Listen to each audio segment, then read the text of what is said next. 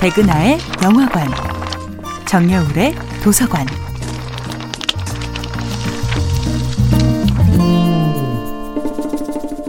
안녕하세요. 여러분과 아름답고 풍요로운 책 이야기를 나누고 있는 작가 정여울입니다.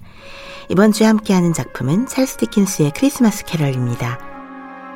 스크루지 앞에 나타난 유령 말리는 앞으로 일어날 일을 예언합니다. 당신에게 세 명의 유령이 나타난다고 그 유령이 당신을 이끌어주는 대로 가만히 따라가 보라고 말리는 자신과 같은 후회를 스크루지가 반복하지 않기를 바라지요. 더 늦기 전에 죽음이 기회를 영원히 앗아가 버리기 전에 스크루지가 후회 없는 삶을 살기를 바랍니다. 첫 번째 유령은 과거의 크리스마스 유령입니다. 어린아이 같기도 하고 노인 같기도 하며 정수리에서 찬란한 빛을 뿜어내는 과거의 유령은 스크루지를 과거로 데려갑니다. 그곳은 바로 스크루지가 눈 감고도 걸을 수 있는 고향길이었습니다.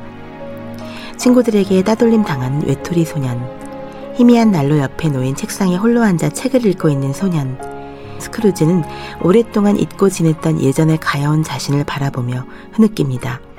그를 돈밖에 모르는 냉혈한으로 만든 것은 사실 자신을 받아주지 않는 세상에 대한 복수심이었습니다.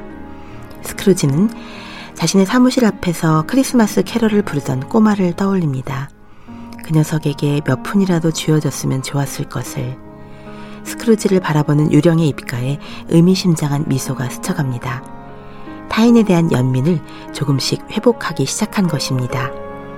한때는 눈부신 가능성으로 빛났던 스크루지의 과거를 탐험하며 독자는 스크루지가 특이하거나 이상한 사람이 아니라 우리와 매우 닮은 사람임을 알게 됩니다. 두 번째 유령은 현재의 크리스마스 유령입니다. 이 유령은 다정하고 쾌활하며 호쾌한 미소를 아끼지 않는 풍요로운 크리스마스의 이미지와 가장 닮은 유령입니다. 그는 스크루지의 바로 곁에 있지만 스크루지가 한사코 외면하는 사람들의 크리스마스를 보여줍니다.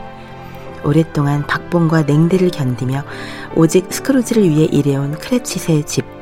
크레치스의 아들 꼬맹이 팀은 다리를 절고 점점 쇠약해지고 있지만 희망을 잃지 않습니다. 팀은 남들과 다른 자신의 모습을 부끄러워하지 않습니다.